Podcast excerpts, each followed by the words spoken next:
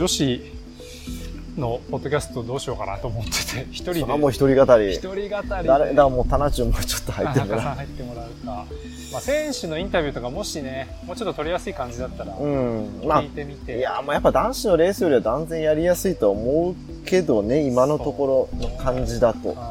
ちょっとね、うんなんか、本当にグレゴーくらいしか、なんか女子レース行くっていうジはいャーナリストもいなくて、今話したところ。そうですね。撮影班も、フォトグラファーも、えっ、と、この男子レースと女子レースはちょっともう別っていう感じ。そうだよね。うん。っていうのも、やっぱり、3週間、ツールドフランスだからほぼ4週間回ってきて、さらに1週間っていうのは、多分ね、その話が出た時に、ツールを経験した人は、あいや、嫌だってない言ったやろと思ううんしやっぱり、その、この3週間だからこそなんとか頑張れてるけど、プラス1週間っていうのはね、精神的にも身体的にもだいぶしんどいんやと思う。しかもその、今日はね、それこそ休息日ですけど、あはの、休息日ない扱いになっちゃうからね。そう3週目終わった日からスタートなんい。で。日が、日が、えー、3週目終わる日がスタートであり、次の日ももちろんレースあるから1、週間続くと。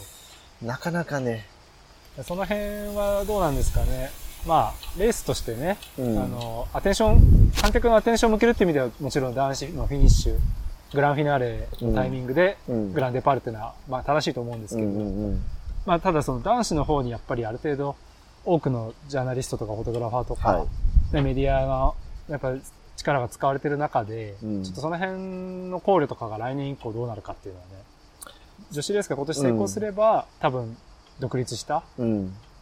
ただだと思う。ただツール・ド・フランスの名前つけて、過去にやっぱりその大会もあったんですけど、うんそれが8月に行われていたりとうんか、する、していたっていうのも、ちょっとやっぱ、ツール・ド・フランス感がなくなっちゃうみたいなところも多分あると思う。っていうところで、うんちょっとその辺は、ね、どんな感じになっていくかは難しいところです。ちょっとまあ、ほぼもう初年度みたいなもんなんで、うんえっと、ちょっと始まってみないとわからない感もだいぶあるんで、うん。まあ、とりあえず、初日がシャンゼリゼ。で、二日目もまあ、パリ郊外だから、多分ね、でも二日目は取材するっていう人いると思うけどね、んそのだん、今の、その、このツール・ド・フランスを取材してる人の中でも、うん。自分みたいに。うん。ケニーも第2ステージまでは、はい、います。えっ、と、撮影もするとはいスいうタートからフィ感ニッシュまでいますじ。ですね。はい。なんで、まあ、もしかすればそこまでポッドキャストが続くかもしれないし。なるほど。あ、男もう全然。男子だけで終わるかもしれない全然やりますよ。はい。というわけで、まあ、今日は、えっ、と、休息日です。はい。カルカッソンヌ。カルカッソンヌでの休息日で、なんと、ロケーション的にはすごい優雅な感じですね、今。あのーもしかしたらセミの鳴き声も聞こえてるかもしれないけど、そうまああのーちょっと泊まったホテルというか、宿舎が、まあバンガローこう、一軒貸しの、なんていうのかな、まあ、滞在型のところで、そこにプールがあって、えーさっきまでプールで泳いで、えーちょっと今、まったりとしてる時間でございます。うん。なので、今、まさにプールサイドで、うん。えー撮っているというわけなんですがいや、もうでも、プールに入らな、もうやっていかないぐらい暑かったからね、今日も。ああいや、今日は本当に暑くて、ただ、なんかちょっと水に入るとやっぱり、だいぶ、体冷えますね体が、体が、やっぱ、冷えるというかだいぶ涼しくなって。はい、ちょっと良くなったなと思いますけども、えっ、と、まあ、今日は朝、午前中、洗濯して、選択して、まあ自分は、えっと、また J スポーツの YouTube 撮って、で、ストラバの J スポーツのページ用の原稿を書いて、えー、ま、ま、選択もしつつ、自分は近所のスーパーマーケットの付属、あの、なんていうかな、そこにあるカフェ。の人にインターネットの Wi-Fi を聞いて、大きなデータを送りつつそこで仕事をして、うんクーラー効いてるってすごいなって思いながら仕事してました。っていうのも、この今泊まってるバンガローがクーラーがないっていうのがね、ちょっとなかなかきついものがあって、昼間とても入れたもんじゃない。やっぱり、今日はね、すごい風強いんですけど、うん、ただやっぱりこっちの建物ってそんなに風通しみたいなことを考えてね、ね。考えてない。から、こうん。の辺はやっぱ日本とは違うんですけど、まあかなり熱がこもる感じで、えー、暑いですね。僕もちょっと昼寝しましたけど、暑くて目が覚めてしまいました。っていうわけで、まあ、休息日なんですけれども、えー、まあ、なんか大きな動きがそんなに入ってきてないですけど、うんえっと、昨日の PCR 検査？はい。全選手対象の PCR 検査は、うん。一応全員ネガティブ、陰性だったっていうことでいいんですでかね、二人は、えー二人の選手は、いちょっと要検査。要検査。で、えー完全にネガティブではない。うん。うん。だからまあおそらく何らかの数値が出たんだろうけど、えー二人は、えー今またちょっと細かく検査をしているはずで、でも総合トップ20、総合上位20人の中には入ってない選手うんとは書いてたんで、まあ誰なのかわかんないけど、またちょっと詳細は分かってくるでしょう。まあ、このあたりあの、ラファウマイカの例であったような形でまあ、陽性反応出てても、うん。えっ、と、感染リスクが高いような数値、うんそのウイルス量なんですかね、はい。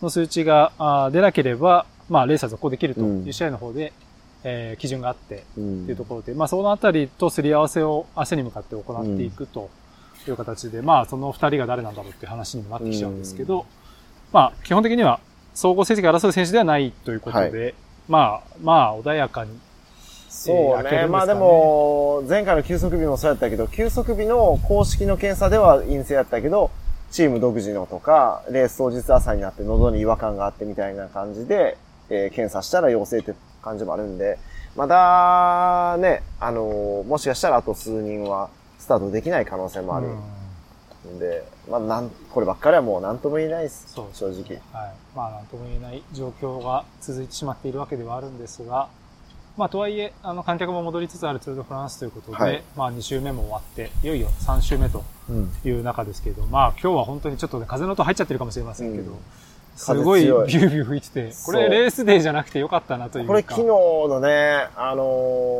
ーラスト20キロとラストかだったら20キロで吹いたらかなり荒れてたと思う。うん。で、明日はそこまで変わった風が吹かないということなんで、ただまあ明日も風は、え、あ明日はまた気温が35度、6度。うん。うん。昨日ほどじゃないけど、また風、あえー暑いステージになる。ただまあね、山の方に行くんで、ちょっとはマシだと思います。いよいよピレネ。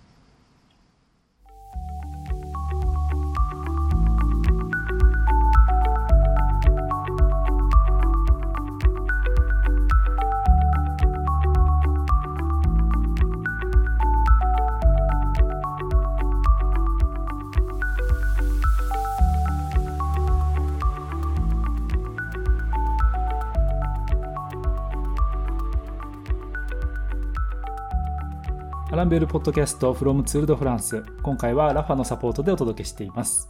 ラファジャパン代表の矢野大輔さんにラファについてのあれこれ伺っています。さあ前回はあパレススケートボードとのね、えスイッチアウトキットの話も出ていましたけれども、まあ、その中で、あのー RCC、ラファサイクリングクラブ限定のものもあるよという話もありました。まあラファサイクリングクラブ、あの国内のサイクリングイベントなんか行ってくるとね、あの参加しているクラブ員のお参加なんかもよく見ますけれども、ラファサイクリングクラブということで、えーこれはラファが持っている、まあ、チームということになるんでしょうか？そうですね。あの、チームというよりかは、まあ、クラブになり、サイクリングクラブになります。もう名前の通りで。で、えーグローバルで展開していて、まあ、もうオフィシャルだと思うんですけど、まあ、世界で一番大きいサイクリングクラブになっています。だいたい2万3000、えー、3、4千人ぐらいですね、現時点でお。世界中で。はい、世界中で。で、日本だけでも、えっ、と、1400人いるのかな、今。1400人。はいはで、えっ、と、まあ、ね、ちょっとした年会費を、本当1万円ちょっとなんですけど、えー払うと、まあ、ウェルカムキットパックって言って、まあ、キャップがもらえたりするんですけど、やはり、まあ、そこで、こう、物でのプラスマイナスとか、あの、っていうよりかは、やはりこう、コミュニティ、えーへのアクセスっていうのが、まあ、本当にプライスレスなもので、えーそこにまあ、すごい価値があると思います。例えばそのクラブになることで、どういったメリットというか、どういった体験とかができるんでしょうか？そうですね。今まではやはり、ラファ東京、ラファ大阪っていうクラブハウスって言ってますね。直営店のクラブハウスって言ってますけど、そこ中心でやっぱ展開してたんですけど、まあ今となっては、当然そこはすごく充実してるんですけど、今となっては、あの、もう各地に、えー RCC のパートナーカフェっていうのを設置しまして、えーあの、福岡にもありますし、四国にもありますし、えー瀬戸内にもありますし、えーいろ、あの、仙台にもあります。で、そういったところにこう、マイクロコミュニティっていうのが、RCC のマイクロコミュニティがどんどんできていって、うんで、そこにはライドリーダーがいます。うんで、オフィシャルのライドリーダーが、あの、毎週ライドを作ってくれていて、うんえーまあその地域にいる人、もしくはそこの地域、そこにこう行く用事がある人でもいいんですね。なるほど。はい。で、一声かけるだけで、まあ、ライドの仲間ができて、はい。それで、まあ、ラファのライドですから、やはりこう、すごい凝ったライドのルートだったり、文化的な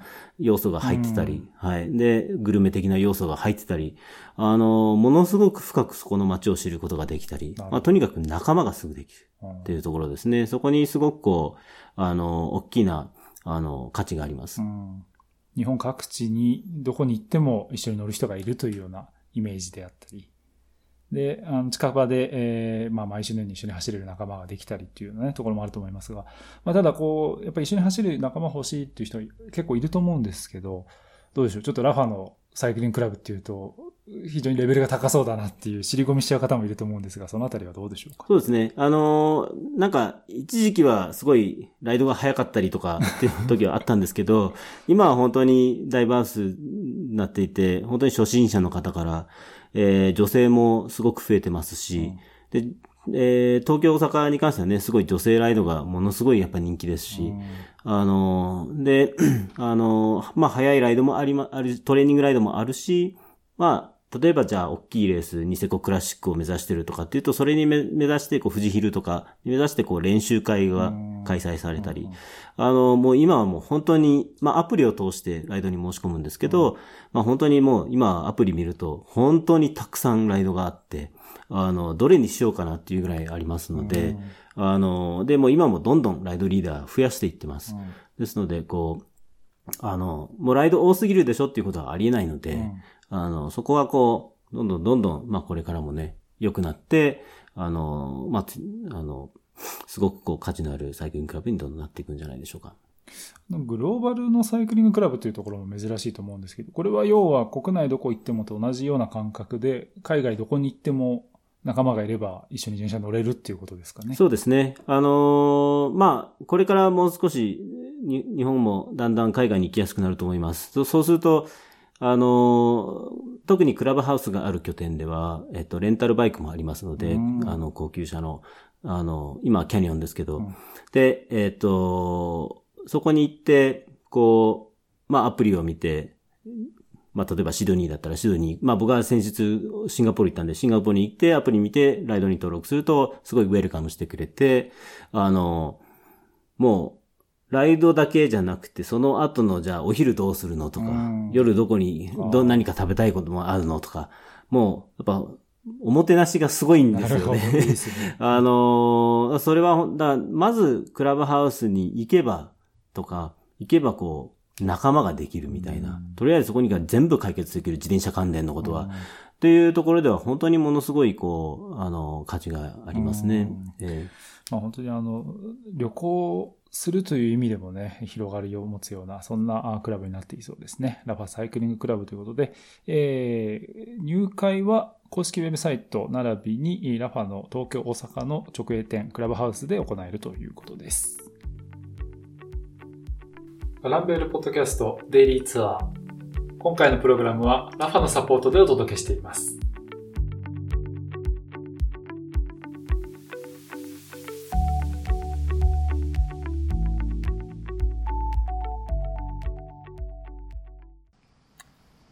ピレネーですよ。来ましたね、ピレネー。ピレネーは、僕はちょっとあんまり記憶にないんですけど、こう、アルプスとどう違うんですか？イメージ的に。と、イメージ的にはやっぱアルプスって山自体が高い。それこそ標高4000メートル級の山があったり、あの、モンブランとかね。はいはいはい。あの、イタリア的にはモンモンテビアンコとか、そういう単純に高い山がいっぱいあって、その間に峠がある。うん。で、ピレネーも、まあ、高い山あるけど、アルプスほどじゃない。うん。その代わり、標高の高い峠がある感じ。だからトゥールマレーとかも割と高いし、はいはい今年はまあ出てこないけど、あとはまあ今年で言うとオービスクとかかな。ただ、えっと、コースレイアウト的には、ピレネよりも今年はアルプスを重視したうん。感じになったかな。まあ、あのー明日のフォアのフィニッシュは手前に一級三角が2つはい。あるけど、標高的にも勾配的にも劇的になんていうのかな、めちゃくちゃ強い、あの、厳しいわけじゃない。で、その次の、えーペーラギルド、まあ、ペーラギルドのね、一級山岳のフィニッシュはだいぶし、あのー難易度は高い。しかも距離が短い。はい。うん、だからかなり高密度の、正直ポガチャル的な、なポガチャル得意そうなう、ん。うん、レイアウトではある。で、それが終わると、もう、えー今大会最後の山頂フィニッシュ、オタカム。長級オタカム。はい。うん。なんで、まあ、オタカムもね、長いけど、そこまで勾配はない。うん。うん。だから、どうしても、その、アルプスのラルプデイズとか、グラノンとかの方が、えっ、と、難易度は高かったと思うん。うん。うんう。うん。まあでも、ピレネー入ると長級山岳はこの3日目のオタカムはい。と、とオービスクか。オービスクまで、うんまあ同じ日にありますけど、第17ステージまで出てこないという形にはなってきますよね。だからね、このオービスクのステージ、第18ステージって、あのー絵的にはオービスクがめちゃくちゃいいの。あ、そうなんだ。うん。えー絵的にはオタカムってあんま良くない。うーん。どっちかというとスキーリゾート系だから、道も良くて、えーあんま山道感がない。ああ、どんつき系ですね、しかも。うん抜ける道じゃない。一方のオービスクは、こう、岩肌がバーンって後ろにせり立ってて、みたいな、もうピレネーっぽさもあるし、すごい綺麗やねんけどね。だから今、オービスクで撮影してフィニッシュに行けないかっていうのを今、真剣に悩んでるんやけど、なかなか難しそう。なかなか一本道があるけど、多分それね、今、他のフォトグラファーたちも見てると思う。なるほど。うん、そうか。なるほど。でも、間に一級三角挟むから、そうだね。そこでうん先回りできるかどうか。あのね、それもこれもすべてスプリンター次第。なるほど。うん。スプリンターがある程度オビスクを食らいついてきてくれればそ、早めにそういうことです。ついていけるからってことだよね。まあ、スタート地点ルルドということで、これも巡礼の街ですね。はいえー美しい街だったと記憶してますので、まあまあ楽しみですが。まあ、あの、大聖堂サンクトゥアリオってなんて言えばいいな聖地？うん。うんの真ん前をスタートするんで、うん絵的には面白い。なるほど。うん。まあ、おなじみのあのツールではね、おなじみの街のポーの南側という形で、今年はポーはね、寄らないという。そう。ポー、ポーに寄らないツールドフランスなんてめちゃくちゃ久しぶりだあ、と思う。そう。うん。だからポーに、久しぶりに、久しぶりにポーのホテルを取らなかっなるほど。た。うんいつも同じとこ取ってたんですか？いつも同じようなとこ取ってたけど、今年はタルブにした、もうちょっとアクセスのいい方にしたんで、まあそういうのもああ、りつつ、タルブなんだね。はい。はい。ですね。まあでもなんか本当ルルド、タルブとかね、まあうんこの間のあの、えーっと、ピューイとかもそうでしたけど、巡礼の道というか、なんとなくこう、旅していく感じうん。の、うんうんあうんー雰囲気も出てくるという、なんかやっぱちょっと南に来てるなという感じがしますね。だからまあスペインも近いしね。うん、もう国境もかなり、うん。オタカムなんかはね、近くになってくると、はいそういうことですね。まあ、リズアルディダントなんかも近いんですね。うんまあまあ、この辺りは本当山だらけという感じですが、まあそんな3週目に備えて、英気は養えたんでしょうか？あ、もう今日は、あの、この午後からプールで泳いで、えープールサイドでちょっとビール飲みながはい、らゆっくり、うーん、寝てはないけど、はい、ゆっくりできたんで、元気ですよ。はい。ちなみに、え今夜の夜ご飯は、さっき議論になってたけど、えーっとですね、あのーかなり熱い議論が交わされまして、はい。デルアルテというイタリア、フラフランスにある、あるあるのチェーン系のイタリア料理屋になりました。でもイタリア人の人たち、みんなデルアルテっていいっていうのが不思議だね、ちょっと。えっとね、いや、正正直、2年ぐらい前に初めて行った時は、えー、なんでこんなとこまで来てイタリア料理やねんって言ってたんやけど、何気に気に入ってるからね、なんとなく外れてないんだね。そう。あの、大きく外さないんだと。あうんー。悪くないイタリア料理だと、そう。でも、絶対にパスタは食べない。ピッツァかサラダやったよね、今日も。なんか、今日はね、バンガローでキッチンもあるから、パスタ作るみたいなうん最初はね話もありましたけど。そう、最初は日本の他のその報道の人たちを集めてご飯作ろうぜみたいに言ってたけど、あちょっとあんまりスペース的にも良くなかったんで普通に食べに行くことになりましイタリア人はパスタというと、あの、バリラ？バリラ？た。マリラとかディチェゴとか、まあ別にそこはね、あんまりこだわらないと思う。うんそうそうあとはもうそれよりも茹で加減。茹で加減。本当に茹で加減はうるさい。えーうるさいって言ったらあれやけど、こだわる。えで、美味しい。ーうどんが伸びてる伸びてないみたいな感じなんですかね。ラーメンが伸び、ラーメン伸びてると嫌だけど、外国のラーメンって伸びてることあるじゃん。ある。じゃあそういうことか。うーん、どうや。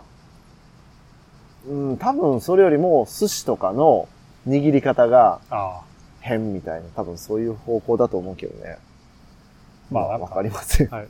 まあデルアルテ、今回3回目今回3回目かな。なんだかんだよく行きます、ちなみにさっきそれ以上に時間をかけて話してたのは、えっと、第20ステージが終わってから、はい。20えー20ステージの TT 40.7キロの個人タイムトライアルが終わると、はい。まあもちろんその、シャンゼリゼに向かって、パリに向かっての移動が始まるんやけども、はいえー今年は550キロぐらい。うん。で、どこで止まるかっていうのをまだ、えっと、取ってない。なるほど。うん。それはちょっと状況に合わせて、えー決めていこう。最初、はいこの休息日に取ろうっていう話をしてたんで、あまあ、取ってなくて、結局落ち着いたのは、今年まだレオンでブリュクセル、あのームール街のチェーン店に行ってない。はい。はいいや、ムール街は食べたけどね。はい。いや、だから、あの、最初ダンケルクで合流して、初日の夜、ムール街行ったんですよね。はいで、まあ、ムール街って、ヨーロッパスタイルのって、まあ、美味しいんですよ。うん美味しい僕にとってもごち本そうで、当美味しい。嬉しいんですけど、なんか、次の次の日かなんかに、またレオンがあった。そう、そう。その時に、えー、でも2日前に食べたやんって言ってパスしたよ。で、どうせまた行く機会あるからって言ってたの、その時。それが全然なかった。そう。だから、ちょっと今年は、何としてもそのムールを食べるために、えー、ムールのレストランの場所を基準にホテルを選びます。なるほど。いいですね。はい。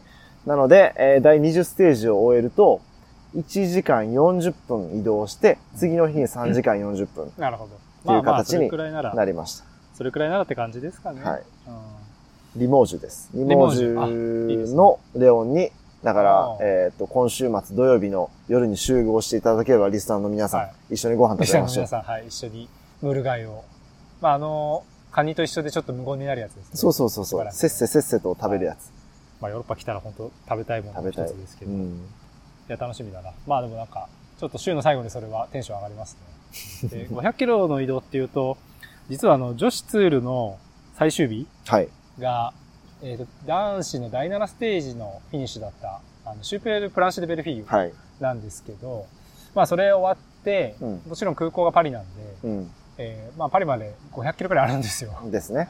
で、それをちょっと、翌日の朝にレンタカー返しに今してて、おー。そう。で、今どこ泊まって帰るかを結構悩んでおるー。感じですね、僕は。でも、高速流れるからね。うんあ、でも、何曜日だ？月曜日なのか日曜日。日曜日か。うわまあでも日曜日そっち方面行けんじゃないかな。普通に120、30で流れるから。ただまあ、500キロレースが終わって山頂で、しかも、あ、またあの、シャトルバスに乗って降り多て、分ね、ってなって、しかもグランフィナーレだから多分それなりに時間かポけるディウムもやって。ってなった時に、うんちょっとどうかなとは思ってますけどね。そう。まあちょっとそういった終わりの路地なんかも考え始める。そう。3週目突入期間そうね。PCR 検査をどこの、どこでどういうタイミングで受けるかとか。はい。はい。うん。だからあのーいつだったっけ？サンテティエンヌでうんダバディさん。うんうん。うん、あのー元トルシエ監督の通訳されてて、今は、えー今年はフランス TV で、えーまあ仕事してはるうん。ダバディさんと話して、いや、PCR 検査は早めに受けた方がいいですよって言われて、はあはっていうのも、当日とか絶対やめといた方がよくて、ああの、仮に時間に余裕があっても、仮に当日、えっと、陽性ですってなったら、フライトの変更ができない。前日もなんか危うい。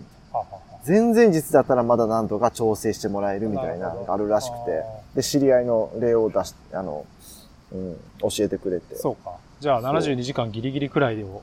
で、やった方がいいですよって言われたから、なるべくそうしようかなと思いつつ、まあまあでも前日かな。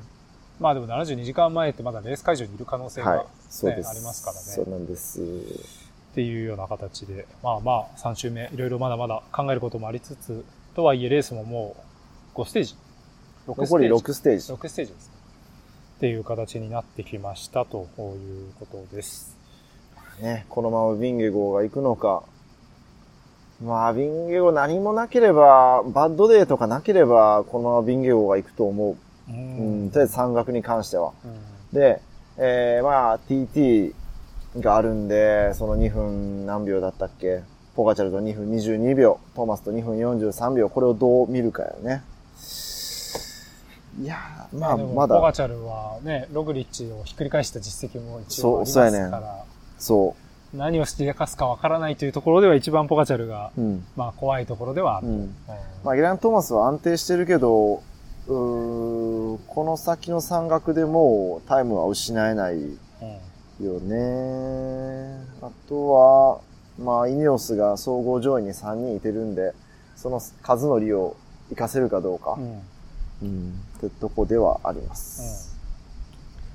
まあまあ、そのあたりまた明日ステージが始まってくると、いろいろと、えー見えてくるところもあるんじゃないかなと思いますが、まあ、影響を養って、えー最終週向かっていきましょうという感じですよね。で、えっと、今回は、あの、ラファのサポートでお送りする回なんですけれども、えーちょうど目の前のプールに家族連れがはいやっ。てきましたね。さっき泳いでた家族かな。いや、また違う。あ違う家族。うん、さっきはベルギー人の家族で、その後に来たのもあフランス人のカップルで、えどこやろな、オランダとかかな。うんまあもう完全にバカンスそうですね。やよね。はい。休暇感が出ていて良いですね。はい。で、えー、まあ、ラファのサポートということで、はいえー、あの、ラファジャパン代表の矢野大輔さんから、うんいろいろとね、ラファのマーケティングに関してお話を伺っているんですけれども、はい。えー、まあ、ラファは一応あの、一応って言い方したらあれですけど、あの、ウェアのブランドはい。っていうところが、まあ、一応親のブランド、はいうん。メインのビジイネスベント屋さんみたいになっちゃってるけどそうですよね、えーメインのビジネスというところでもあるので、えー、あの、辻圭のうんはい。短パンの秘密と題しまして、えーあれはどういうパンツを、まあラファ製だという話は結構、そう、えっ、知られているところまあ、ランドネーショーツ。昔から、昔ちょっと名前違ったよね。ランドネーショーツじゃなかったの。ツーリングショーツってなったけど、ランドネーショーツはランドネーショーツ。ランドネーショーツかもうん。だからランドネーショーツとしては、もう、もう10年くらいか？下手したら。10年近くかな。10本ぐらい持ってると思う。10本。まあまあ、もう、もうちょっと、なんていうのかな。ガサガサになってしまってるのもあるけど、色違いで、とか同じ色も含めて、10本ぐらいあると思う。はい。うん、で、今回は、えー、2本持ってきてて、まあ、グレーと、えー、何色だ？ちょっと紺色みたいなやつ、うん。うん。を履いてて、まあ、とにかく、履き心地がいいっていうのが、もう何よりも、うん、あと丈夫。うん。うん、薄いけど丈夫。で涼しいし、まあ、ポケットのレイアウトとかもすごい使いやすいから、もう単純にそればっかり履いてる。だから、うんと、まあでも最近、何やったっけ、エクスプロアのオーバーショーツ、えオーバーショーツですね。とか、あの、あれ、あの、マウンテンバイク系のうんうん。トトレイルの、そう、ショーツとかもあって、それも試したけど、今のところ自分はランドネーショーツが一番しっくりきてるかな。うん。うんまあ、ランドネーショーツは本当普段着としてすごく。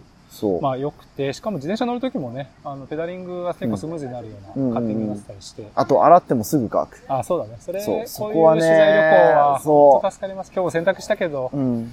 結構ね、やっぱ早く乾くっていうのは正義ですよ。正義。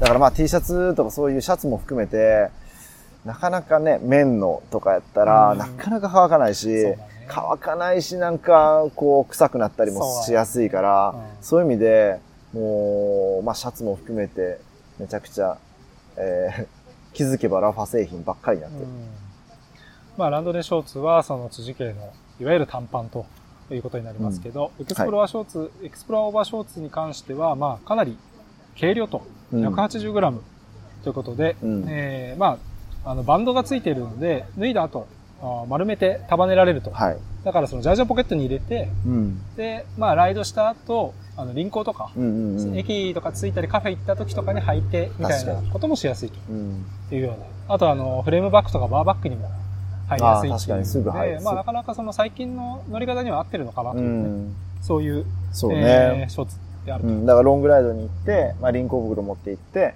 えー、まあ、走れるだけ走って、150キロ、200キロ走れるだけ走って、え電車乗って帰ってくるっていうライドにはすごいフィットすると。まあ別に、あの、ショーツで、えー、ビブショーツで電車乗ってもいいんやけど、うんちょっと一枚あるだけで全然なんか気分的にも違うし、そうだね。うん、そういう意味ではすごい活躍する、ね。うん。なんて、えー、ちょっと、ラファのね、プロダクトに、えー、まあ短パンに関しても、ショーツに関しても、お話をしていきました。ということで、まあ、休息日、結構、チルな感じで、えーお届けしましたね。ロケーションもロケーションですけれども。うんちょっと午前中はね、ネット環境があんまり良くなくてストレス溜まってたけど、はいあの、J スポーツの YouTube も、もう撮り終えてんのになかなか送れないっていうのがあって、そうまあまあでも、もう上がってるんですかね？いや、まだ上がってないです。まだ上がってないはい。結局明日になりました。はい。まあ、このポッドキャストの配信後には上がるって感5じですね位はアップされると思います。はい。はい。そのあたりもね、皆さんぜひ、えーチェックしてもらえればと思います。まあ、ポッドキャストはどうしても音声だけなんでね、はい。あの、顔つきで、えー KD のあ喋ってるところもえーご覧いただければこんな顔見てもって思うけどね。ただ、顔は見せる必要はないけど、写真を見せることができるから。そいいよねやっぱりね。そう。で、せっかく写真を撮ってるうん。し、なんかね、この、例えばウェブサイトで写真を見るだけじゃなくて、動画の中で見るとまたなんか、見え方も違ったりするから、うん、一応まあ 4K でいい画質ではアップされるんで、うん、まあまあそういう写真を見るっていう意味でも動画を見ていただければと思います。はい、ありがとうございます。ということで、まあ、あの、風を避けて影にいるんですけれども、はい。だいぶ蚊にそう、あの、風を避けてると蚊に刺されるっていうことを発見しました。刺され始めていますので、はいまあ、ちょっと短いかもしれないですが、今日はこの辺りで、えー、だいぶ、えー元気を取り戻してきた、えー休息日ということで、えーさ第3週目、QLT、はいえーお届けしていきたいと思いますので、ですねえー残り1週間、皆さんも引き続きお付き合いのほどいただければと思います。ということでお届けしましたのは、えージャーナリストの又ゆふたと、えーフォトグラファーの辻圭でした。今日は釣りはありませんでしたね。そうね、多分ね、あの、水温もめっちゃ上がってると思う、川の。釣 りあんまり釣りに行く雰囲気じゃなかったね、釣りに最適な日ではなさそうでしね、た。なかったね。はい。それくらい暑い、えーカルカソンヌ郊外からお届けしました。では、次のポッドキャストでお会いしましょう。さよなら。アドマン。また明日。